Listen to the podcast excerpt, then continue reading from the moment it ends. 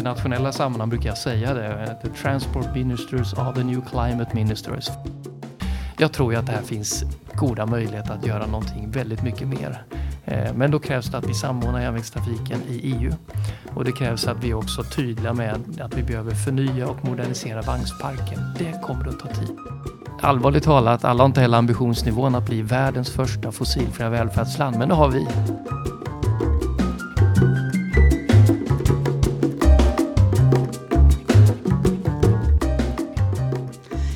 Och välkomna till Esplanad, podden om staden, trafiken och framtiden, producerad av Trivector.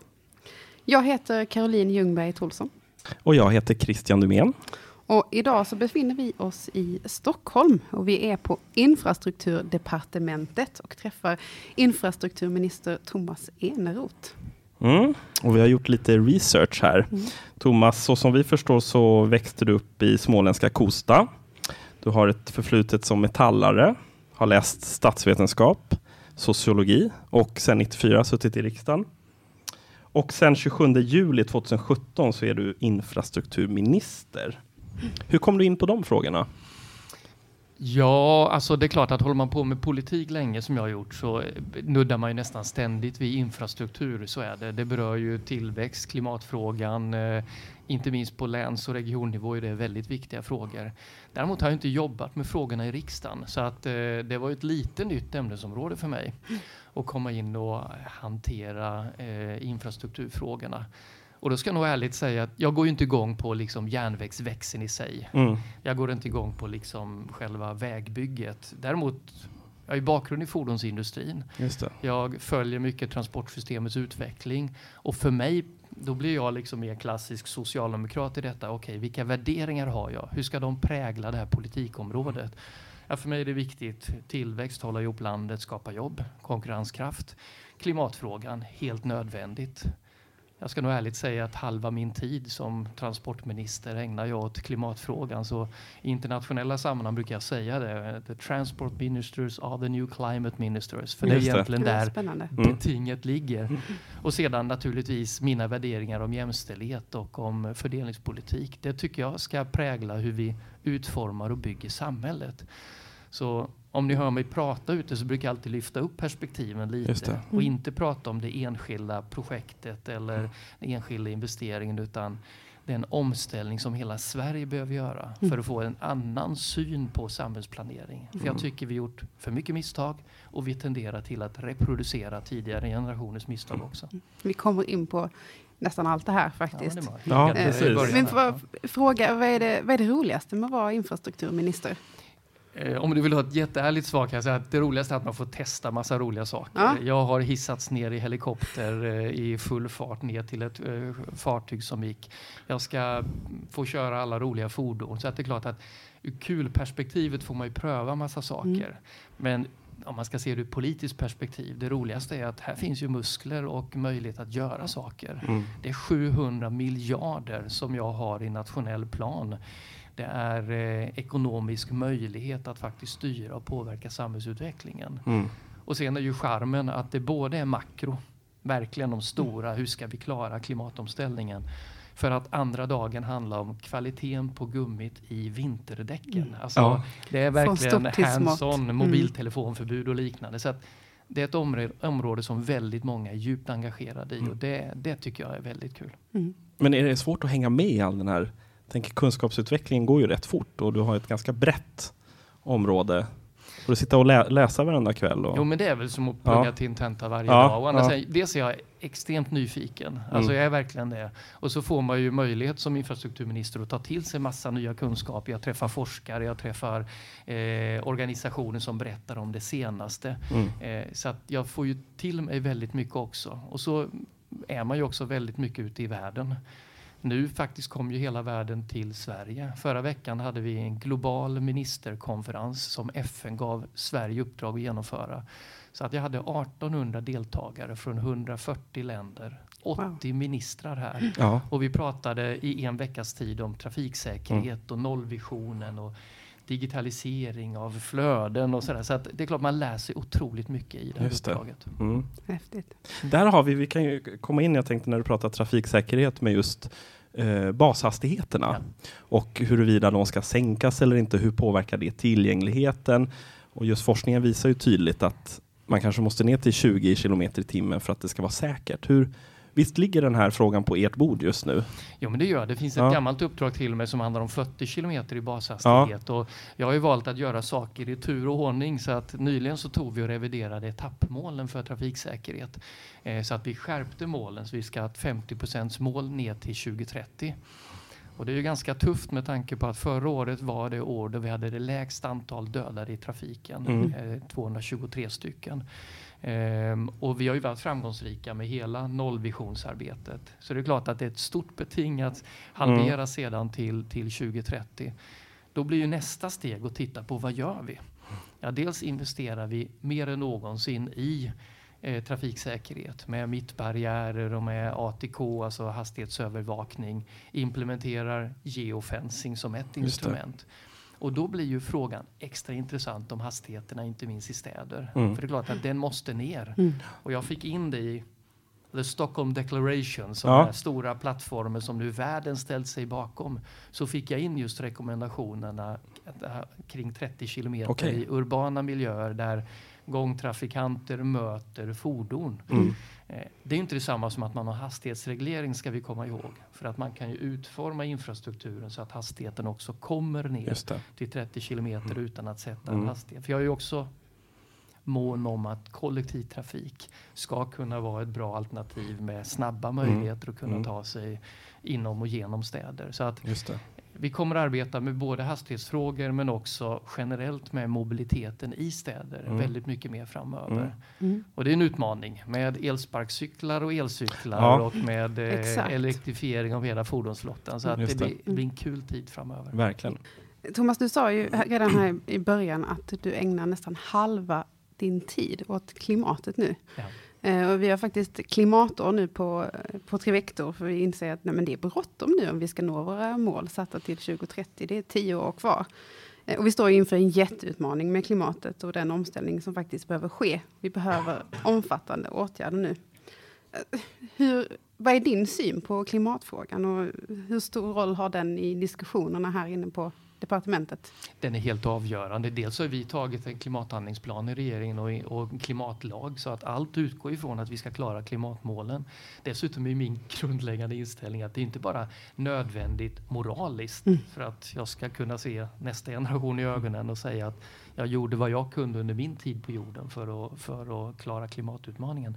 Utan dessutom tror jag att det här är ju det är inte bara möjligt, det är dessutom lönsamt. Vi kan visa eh, att, att det går att göra. Och i en tid med klimatförnekare och alla dystopier mm. så är det otroligt viktigt för folk att titta på Sverige. Mm. Så jag mm. brukar säga att vi ska vara en permanent världsutställning och så utmanar jag branscher. Mm. En permanent världsutställning i att implementera ny miljösmart teknik. Du menar, vi, vi, kan nå våra mål alltså? Ja, det är jag övertygad om. Ja. Eh, och med, om vi följer Fossilfritt Sverige och det arbetet där vi utmanar branscher i att anstränga sitt yttersta. Till exempel med bio drivmedelsintroduktion inom flyget eller för den delen reduktionsplikten på fordonsflottan. Med elektrifieringen också inom alla transportslag och med effektivare transportsystem så kan vi nå väldigt, väldigt långt.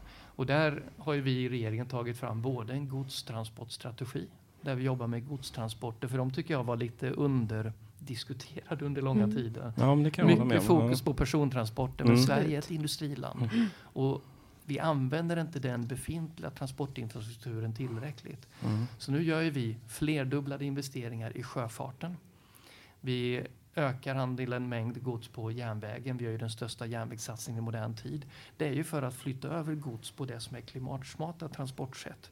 Och vi till och med prövar möjligheten att kunna använda sjöfarten för inrikes transporter i större utsträckning. Det har vi en särskild nationell samordnare för. Samtidigt som vi då jobbar stenhårt med omställningen för vägtransporter. Elektrifiering, mm. elvägar eller elväg om man, beroende på hur man uttrycker det. Och för den delen då biobränsleintroduktion naturligtvis. Så att, Men det är bra att du är optimistisk för det, om man bara tittar på liksom statistik så ser det inte jättelovande ut. Alltså jag tänker de, de utsläpp, det vi lyckas minska är alldeles för lite. Ja. I förhållande till det vi måste. Ja, siffror idag visar ju 2 minskning. Mm. Eh, och det är klart att det kommer att behövas än mer tydliga styrmedel. Samtidigt så ska man komma ihåg att 30 procent av nybilsförsäljningen var el och elhybridbilar. Mm. Det ligger inom räckhåll en ganska stort skifte mm. i elektrifiering av transportsektorn. Mm. Eh, och jag tror att det kommer att få genomslag de kommande åren förutsatt att vi nu får fortsätta arbeta i den här riktningen. Det sista är viktigt påpekande. I riksdagen har vi ett eller två ledande partier som vill sänka bensinskatten med en krona och lägga sju miljarder på utökade koldioxidutsläpp. Mm. Det är ju inte smart klimatpolitik. Mm. mm. Vi vet att det går att ställa om och klarar vi det?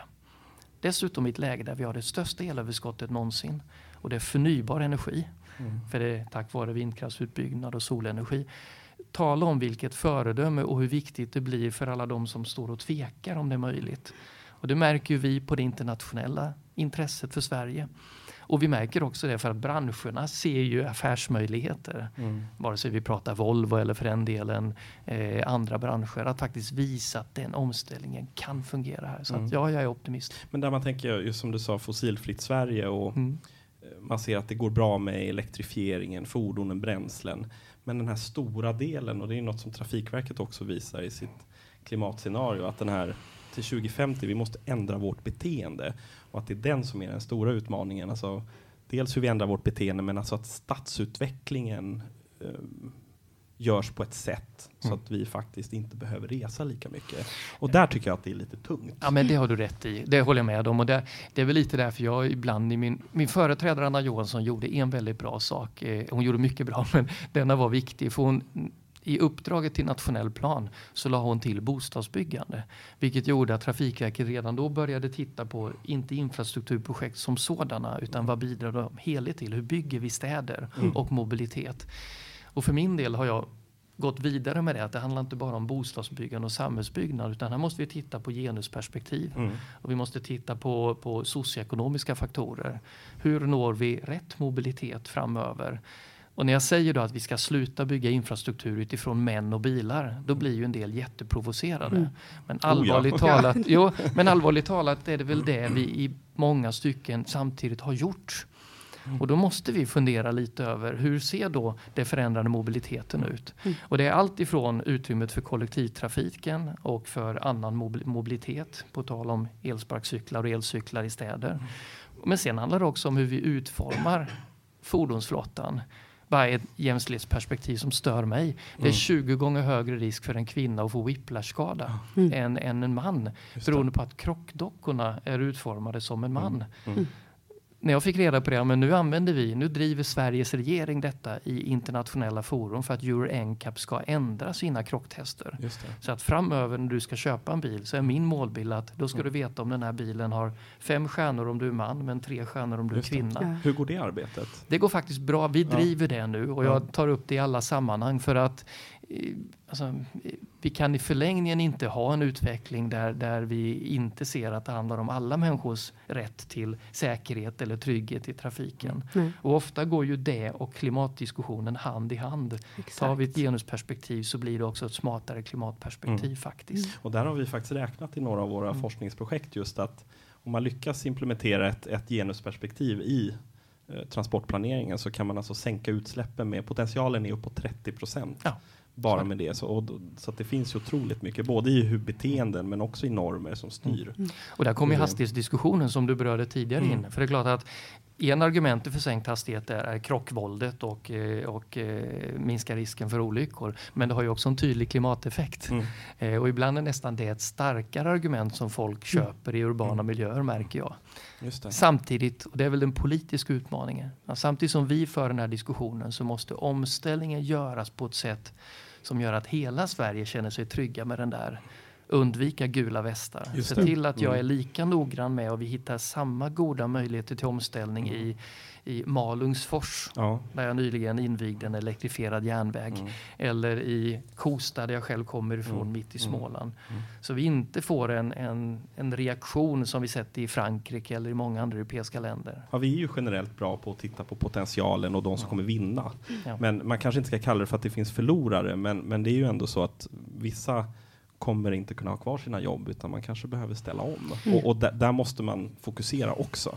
Ja, visa hur omställningen ska gå till för att jag vill ändå tro att folk vill vara med och ställa om. Mm. Jag, jag, jag, mm. köper inte den här nidbilden av eh, män i rutig skjorta i landsbygden som vill ha sänkt bensinskatt. Det är inte min erfarenhet. Nej. Man vill också vara med på resan men man undrar hur ska det gå till då? Mm. Mm. Bygg ut laddinfrastrukturen. Hur ska jag ha råd att köpa en elbil? Hur klarar Exakt. vi kollektivtrafik när det är få som kan man göra anropstrafik istället? Så här måste vi vara mm. samhällstaktiskt smarta mm. så att vi inte förnumstigt pekar finger för då får man, och det förtjänar man nästan då, en mm. motreaktion. Absolut. Så att, och det är väl den klassiska socialdemokratiska profilen mm. i klimatfrågan. Ja men då ska alla faktiskt vara med på resan. Mm. Då kan vi göra det ordentligt. Alla ska med. Alla ska med. Jag tänkte på det vi sa med eh, beteendefrågan som ju kommer bli oerhört viktig. Eh, och vi har ju fyrstegsprincipen. Ja. Eh, förhållningssättet för planering inom transportsystemet. Där man ska pröva alla transportåtgärder stegvis. Eh, vi, man ska börja med steg ett och steg två åtgärder. De här mjuka åtgärderna som ändrar våra, vårt beteende. Eh, men idag är det så att, faktiskt att länsplanen inte får lov att finansiera de här åtgärderna, steg ett och steg två. Eh, vad, vad tänker du om det? Ja, det är lite olika uppfattningar där om vad ja. förordningen tillåter och vad man praktiskt kan göra. Jag tycker att en del var extremt ängsliga i att faktiskt göra en steg 1 och steg 2 prövning. Mm. Eh, och det är någonting som jag bekymrar mig för, att man hellre läser en förordning och är väldigt noggrann. Jag tror att vi måste hitta en ordning där man i all samhällsplanering ständigt tittar och utvärderar de grundläggande alternativen enligt den fyrstegsprincip vi har. Och finns det några juridiska hinder så är jag beredd att titta på dem vidare. Men mm. jag känner mig inte övertygad när den diskussionen var igång senast i alla fall. För, För det blir ofta en blame game där. Liksom, mm. ja, vi, vi behöver tydligare mm. direktiv från mm. regeringen och regeringen ja. tycker att ja. man har tydliga. Vi, vi, spelade ju in en, en um, podd här i, vad var det, höstas? Nej, förra hösten. Ja, mm. med eh, Trafikverkets generaldirektör ja. Eriksson. Ja. Och, och jag ska inte lägga ord i munnen på henne, men, men det kändes som att Trafikverket gärna vill ha mer, mer direktiv och mer, mer mandat från er mm. att kunna jobba med vissa frågor. Ja, och jag har inga bekymmer med att heller ge utökade mandat om det visar sig vara nödvändigt. Ja. Men Eh, återigen, jag, jag, tycker att med den, den, modell vi har för samhällsutveckling med ett nära samverkan mellan staten och kommuner och regioner och andra myndigheter för en del. Så tycker jag ibland att en del lite ängsligt tittar på, eh, på eh, skäl att inte agera. Mm. Snarare mm. än att hitta skäl att agera och se vad som är det gemensamma intresset. Det är ett av skälen till att jag faktiskt tycker Sverigeförhandlingen, den, den hade ju sina fördelar är att du inkluderar andra aktörer på ett helt annat sätt än tidigare. Mm. Mm. Och jag tror att det är så vi måste göra för staten kan inte sitta på sina höga hästar och identifiera objekt och investeringar utan att man samtidigt ser de bredare samhällsekonomiska liksom, konsekvenserna och samhällsplaneringsmöjligheterna. Mm. Just nu sitter vi i ett läge där alla kommuner längs eh, eh, nya stambanor de har åtagit sig och sagt att vi är beredda att bygga kanske 100-150 000 bostäder i Linköping, i Norrköping, i Jönköping, i Borås, i Lund för den delen. Mm. Och så väntar man faktiskt på klartecken. Mm. Och för mig, jag är fortfarande förvånad över att Moderaterna och Kristdemokraterna backar från det som var deras tidiga åtagande. Det är fullt på spåren. Mm. Det, vi behöver öka kapaciteten i järnvägssystemet. Det här är stadsutveckling utöver Stockholm, Göteborg och Malmö i flera andra städer för att skapa och vidga arbetsmarknadsregioner. Att ge fler möjlighet till klimatsmart resande. Och vad, är, vad är status just nu när vi pratar höghastighetståg? Ja, men utgångspunkten för mig är att vi är klara med att vi behöver bygga nya stambanor eftersom det är trångt på spåren. Vi står i kapacitetstaket eh, och det finns ett färdigutrett förslag eh, och jag kan konstatera då att Moderaterna och Kristdemokraterna inte vill vara med i de samtal jag bjöd in till. Men då arbetar vi vidare för att inte fatta beslut är ju också ett ställningstagande. Mm. Och allvarligt talat, hela min tid som infrastrukturminister har jag fått jobba med konsekvenserna av de icke-beslut som fanns under alliansregeringens tid. Mm. När man lät bli att investera i det som var klimatsmart resande. Och effekten har ju varit att vi fått lägga otroliga resurser på att renovera och reparera det svenska järnvägssystemet. Eh, och dessutom nu börja bygga nytt Norrbotniabanan, Sydostlänken eller spårvägen i Lund för mm. den delen. Det. det. finns, ja, Exakt. Och mm. stadsutvecklingsmedlen. Så att eh, det, jag, jag, tror att det är viktigt att fatta beslut och inse att vi är 10 miljoner i Sverige. Vi kommer att behöva vara ännu mer reseintensiva framöver. Öka arbetsmarknadsregionerna. Att inte bygga åt så ställningstagande så att vi går vidare. Mm. Mm. Kopplat till, eh, till tåg då, eh, som vi inte heller kan låta bli att fråga om. Um, Nattåg, det är någonting som ligger oss väldigt varmt om hjärtat. Vi gillar jag, nattåg. Vi gillar nattåg. Välkommen i gänget. Exakt, jag, jag älskar nattåg. Jag åkte nattåg senast eh, igår då, eh, från Lund till Stockholm. Eh, ja. Det är ju kanon med nattåg. Eh, och i januariavtalet så fanns det med eh, att Trafikverket fick i uppdrag att utreda möjligheterna till nattåg eh, från Malmö till Europa. Det låter ju hur bra som helst. Eh, nu har man ju lämnat den här delredovisningen. Eh, när man visar att den tyska staden Köln är förstahandsalternativet att resa till. Eh, och att man då skulle kunna lämna Malmö på kvällen och vara i London vid lunchtid dagen efter. Eh, hur ser det fortsatta arbetet ut med det här? Det var ju väldigt spännande när, eh, när det kom ut i medierna och det var ju många som eh, la märke till det här. Jo, men det är ju det är en otrolig utmaning. Vi ska komma ihåg att nattåg var ju på utdöende under långa tider. Precis. Eftersom vi kom dit i Sverige under en tid när man avreglerade och eh, lät marknadskrafterna helt och hållet bestämma.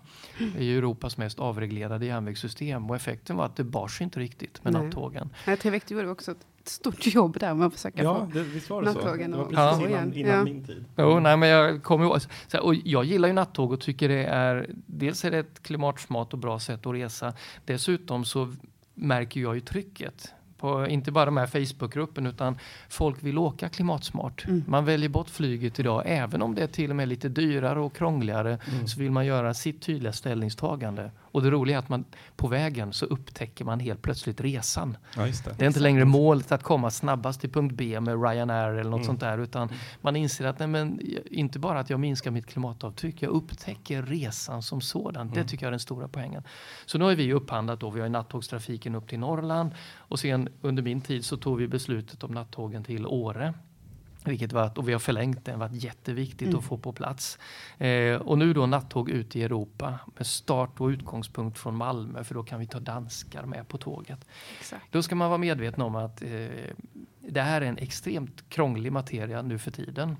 Eh, vi har alltså fått träffa varje minister och statssekreterare och regeringskansli i alla de länder som vi ska åka igenom mm. och göra då, prata om att göra bilaterala avtal.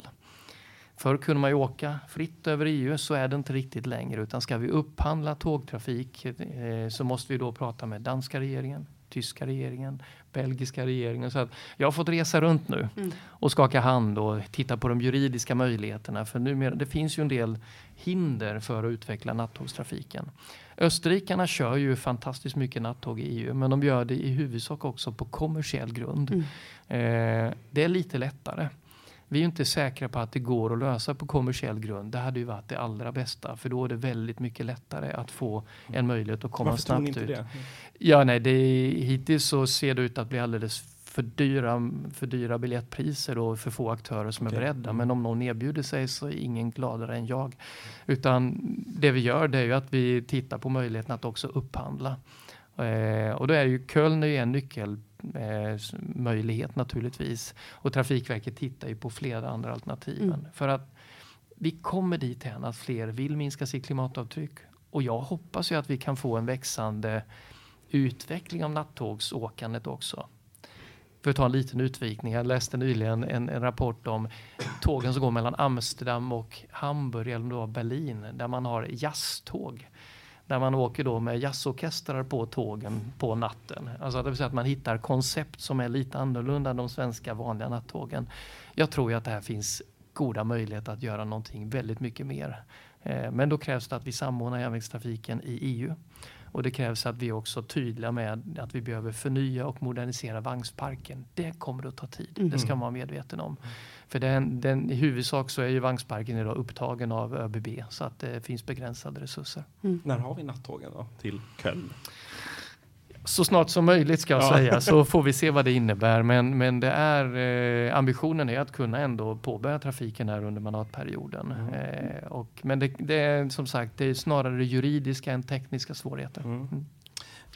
Ja, du sa precis att det är färre som vill flyga, man vill åka nattåg. Um, och du pratade också om sånt som uh, har tagits beslut om i uh, den regeringen som du inte satt i. Uh, och då passar det bra att prata lite om flyg, denna heta fråga. Mm. Um, det har ju funnits en liten flygplats tidigare i Sälen för en flygklubb. och nu har man byggt ut den här riktiga trafikflygplatsen Sälen-Trysil Airport som invigdes förra året då i december. Eh, investeringen på en miljard kronor. Eh, staten har stått för 250 miljoner kronor. Och så ny väg fram till flygplatsen. Eh, det betyder att denna investeringen var i storleksordningen tio gånger så stor som den på Västerdalsbanan. Och det här beslutet om flygplanssatsningen, det fattades ju redan våren 2014, så under Reinfeldts ja, regeringstid. Eh, och det är vi väl medvetna mm. om. Eh, men om beslutet hade fattats idag, hade du då tyckt att det var eh, riktigt att satsa på en sån här stor flygplats i fjällen? Så om beslutet hade fattats idag så hade ju den, precis som alla infrastrukturinvesteringar, fått eh, genomgå eh, den klimatlag vi har och prövats enligt den naturligtvis. Mm. Och det är svårt för mig att veta hur det, konsekvensen av en sån prövning. Det är alltså en annan prövning idag av infrastrukturprojekt än mm. tidigare. Den är ju viktig för besöksnäringen i regionen och det har ju varit utgångspunkten för tidigare regering och även denna regering då när man fullföljde planerna. Men det är svårt att säga för numera har vi faktiskt också ett annat regelverk för prövning av infrastrukturobjekt. Vi har en klimatlag mm. och den gäller ju också infrastrukturinvesteringar framöver. Mm. Och det är ju ett av skälen till att den nationella plan jag la fram för att jag vill ju att vi ska vara tydliga i klimatomställningen så är det den största järnvägssatsningen i modern tid. För att det är den omställning vi behöver göra. När väl det är sagt så ska man komma ihåg att flyget är ju otroligt viktigt för Sverige. Mm. Eh, det kunde jag, jag fick ju påtagligt märka det när Nextjet gick i konkurs och vi inom loppet av bara några timmar stod fem kommuner utan flygplatser. Och det var inte vilka kommuner som helst. Det var Vilhelmina, det var Gällivare, det var Arvidsjaur. Där det inte finns några bra järnvägskommunikationer och där man ändå måste kunna ta sig snabbt ut på exportmarknader eller annat. Det innebär att vi snabbt fick upphandla och hitta alternativ. Eh, det, under, det tycker jag visar i blixtbelysning hur viktigt flyget är för Sverige. Mm. Och då tänker jag, och då brukar jag vara tydlig med att säga att flyget behövs, men flyget behöver ställa om. Mm. Det vill säga att vi ska ha goda flygförbindelser. Men eftersom det är viktigt för ett industriland som Sverige och ett avlångt land som Sverige att vi har flyg på de sträckor där det inte finns alternativ. Jag talar inte om Stockholm, Göteborg utan i Norrland eller internationella förbindelser. Mm. Ja, då måste vi vara tydliga med att snabbt få en omställning. Och då är det biobränsleintroduktion och så är det faktiskt elflyg som vi för några år sedan inte riktigt vågade tro på men där utvecklingen just nu går väldigt snabbt. Även så på att, långväga? Tror du det? På långväga ah, det, nej, just nu vågar jag inte tro någonting. Nej. Det är klart att alla förnuftiga människor säger att det kommer aldrig gå för att nej. du måste landa emellan. Men mm. Eh, osvuret är väl alltid bäst. I vilket fall så biobränsle är ju fördelen att det ändå går att skala upp ganska snabbt. Nackdelen är att du klarar inte höghöjdseffekten ändå. Så att där kommer du få ett bekymmer ur klimatsynpunkt mm. framöver. Men eh, jag tror att vi måste, samma sak som vi är tydliga med flygets omställning så måste vi veta också att flyget är för många delar av Sverige väldigt viktigt. Och då är den klassiska approachen som jag har ändå att ja, men låt oss se till att vi klarar den resan. Att göra omställningen möjlig. Och här har vi, vi fick ju mycket kritik för introduceringen av flygskatt till exempel. Men eh, nu ser man att de flesta europeiska länder tycker att det fungerar. Mm. Eh, och jag har jobbat internationellt nu att se till att vi får en flygskatt som inte är en biljettskatt utan som är en flygskatt beroende på vilket bränsle du har. Mm. Det. det. är ju en europeisk reglering men det är i grunden en internationell reglering. Så att jag står ju i Montreal för eh, ett halvår sedan är det väl nu på ICAOs generalförsamling, FN för flyget och tog upp frågan om beskattning av fossilt flygbränsle. Då ska jag säga att jag var inte riktigt populär. Eh, Sverige var enda landet som tog upp den frågan faktiskt. Så att eh, vi skiljer oss lite. Men jag vågar påstå att nästa gång så kommer jag inte vara enda landet. Mm. Då kommer fler länder för att alla inser att den omställningen måste flyget också göra. Eh, och kan vi visa att det är möjligt med introduceringen av biobränsle? Kan vi visa att flyget med industriella aktörer kan ställa om? Så är det så otroligt viktigt. Inte bara industriellt och jobbmässigt och ur klimatsynpunkt utan också för att visa andra länder att det går att vara modig i klimatpolitiken och ändå upprätthålla ambitionen att man ska klara av transportsystemets alla utmaningar. Ja. Mm.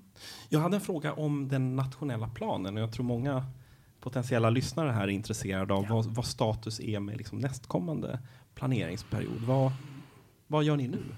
Ja, vi förbereder ju för kommande revidering av nationell plan. Mm. Eh, precis Så det kommer en göra. nästa plan? Ja, det, jo, annars blir det jobbigt för den här planen vi har nu, den kommer ju ta slut eh, om ett tag. Så det är väl mm. klart att vi arbetar med både underlag och riktlinjer för kommande nationell plan. Sen har det naturligtvis det påverkats av diskussionerna kring nya stambanor. För i samma stund som vi då undersökte förutsättningarna att bygga nya stambanor utöver en nationell plan så påverkar det planeringen för planprocessen.